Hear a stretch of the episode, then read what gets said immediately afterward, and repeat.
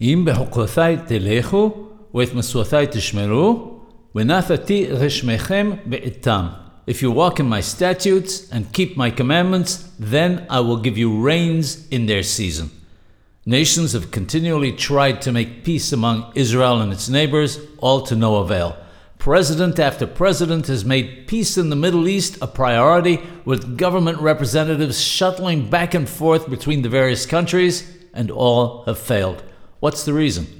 The answer is in the Torah. God tells us that if we follow the path that He has laid out for us, we will be blessed with rains in their season. This is a great blessing indeed, but it doesn't end there. The Torah continues to enumerate a string of blessings that will occur if we keep God's commandments. The last one of all is a promise of peace in the land of Israel. This is the greatest blessing of all. In other words, a peaceful existence depends on us, and in particular on those who dwell in the land of Israel.